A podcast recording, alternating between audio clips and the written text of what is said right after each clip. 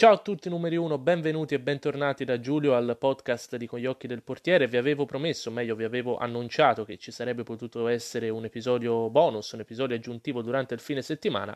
Ebbene, eccoci qui con un episodio extra rispetto a quello che è il nostro appuntamento settimanale del martedì. Un episodio che però si inserisce a tutti gli effetti nella serie dei nostri podcast, tant'è che lo chiameremo episodio numero 6.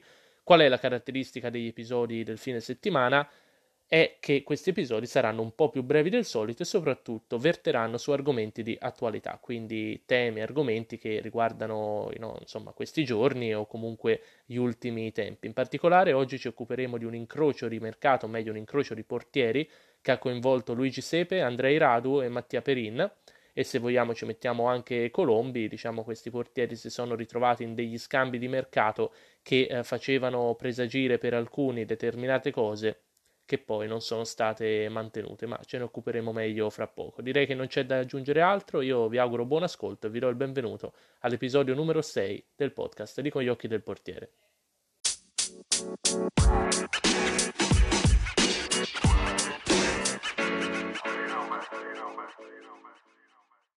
E allora cominciamo il nostro argomento di oggi partendo dalle origini, partendo dal mercato estivo del 2019, quindi il mercato che anticipava la stagione 2019-2020, un mercato in cui la Juventus ha riportato a Torino Gianluigi Buffon con il ruolo di secondo di Scesni. A quel punto rimaneva eh, fuori Mattia Perin, che era stato il secondo portiere fino all'anno prima, si sarebbe ritrovato terzo e quindi aveva necessità di lasciare il capoluogo piemontese.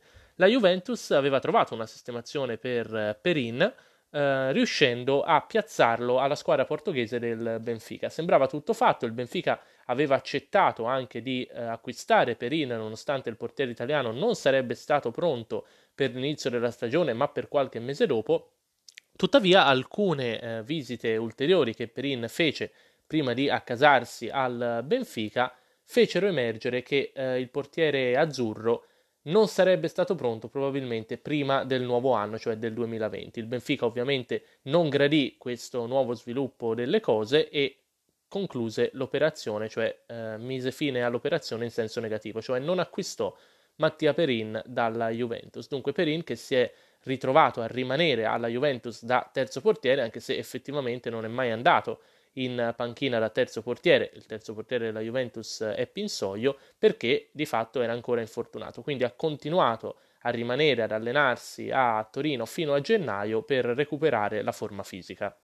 Andiamo dunque a introdurre anche quelle che sono le altre due protagoniste del nostro racconto, ovvero la squadra del Parma e la squadra del Genoa. Due formazioni che all'inizio della stagione erano assolutamente tranquille per quanto riguardava il ruolo del portiere, tant'è che il Parma aveva confermato tra i quali Luigi Sepe, che tanto bene aveva fatto nella stagione precedente, stessa cosa possiamo dire con il Genoa per quanto riguarda Andrei Radu, in prestito dall'Inter con i nerazzurri che erano ben felici di eh, vederlo titolare al Genoa di modo da visionarlo e sondarlo anche eventualmente per il dopo Andanovic.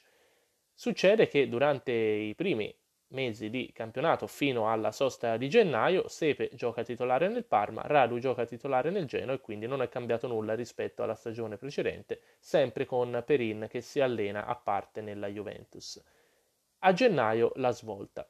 Il Genoa acquista Mattia Perin. Si vociferava di questo passaggio, di questo ritorno del portiere italiano nella città che di fatto lo aveva lanciato in eh, Serie A acquistandolo dal Pescara e così è stato. Perin torna a Genova, lo fa quando il Genoa ha ancora in rosa Andrei Radu. Ed è questa la cosa particolare. Certo Radu non aveva demeritato, non aveva fatto errori, anzi aveva fatto una prima parte di campionato molto buona, eppure senza potersi opporre si vede soppiantare da Mattia Perin, che dunque, appena arrivato a Genova durante il mercato di gennaio, comincia a giocare titolare mettendo in panchina Radu.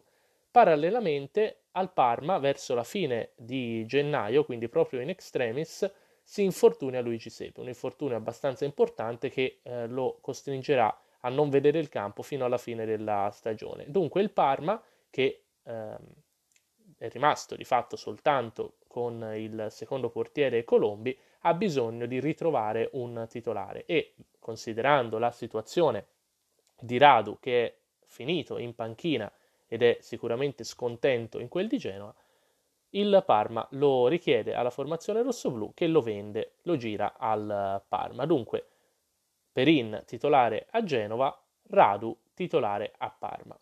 Anzi no, perché non succede neanche questo. Infatti, eh, nell'attesa che eh, Radu arrivasse e comunque riuscisse ad integrarsi con la squadra e ad entrare un po' nel clima della squadra, D'Aversa aveva preferito far giocare per qualche partita il secondo portiere Colombi. Il problema per Radu è stato che Colombi si è comportato bene. Niente di straordinario, ma comunque una generale sicurezza data ai compagni, data al reparto, nessun errore clamoroso. Quindi in generale un rendimento più che buono da parte del secondo portiere del Parma, che era diventato titolare momentaneamente. O meglio, questo era quello che pensavano tutti. In realtà questa situazione momentanea è diventata poi definitiva perché D'Aversa ha deciso, nonostante l'arrivo di Radu, di dare fiducia a Colombi eleggendolo quindi titolare della squadra. Dunque ancora una volta una beffa clamorosa per Radu che aveva visto un barlume di speranza dopo la chiamata del Parma, aspettandosi di fare il titolare e invece si è ritrovato in panchina anche nella squadra emiliana. Dunque una situazione in cui sicuramente ha vinto Perin perché è tornato in una piazza che gli vuole bene, in una piazza che lo ammira, con cui tra l'altro si era anche lasciato abbastanza bene quando passò alla Juventus e ha ritrovato soprattutto la possibilità di giocare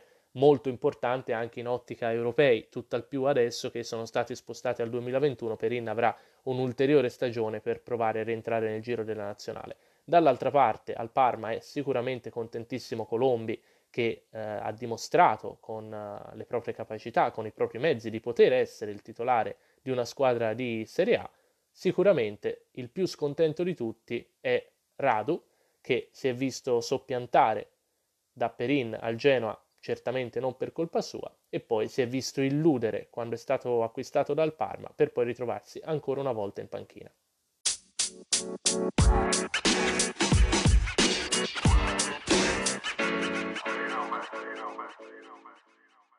E dunque questo era l'argomento del nostro episodio speciale del weekend. Vi informo che farò un post a proposito di questa tematica sulla nostra pagina, nel quale vi invito a commentare per eh, dirmi qual è la vostra opinione, cosa ne pensate di questa bizzarra situazione, se secondo voi è giusto che Perin sia andato a Genoa e abbia fatto il titolare, se secondo voi è giusto che Radu si sia ritrovato in panchina, se è giusto che nel Parma giochi Colombi, insomma, quello che pensate, quello che credete riguardo a questo argomento. Per il resto vi invito come sempre a scrivermi in direct dicendomi eh, le vostre opinioni, dandomi consigli, facendomi anche delle critiche, perché tutto è sempre molto utile per eh, migliorare in futuro. Vi do appuntamento al prossimo podcast che uscirà come di consueto il martedì. Per il resto spero che l'episodio di oggi vi sia piaciuto. Vi ricordo di guardare il mondo e il calcio sempre dalla nostra prospettiva, sempre con gli occhi del portiere. Ciao!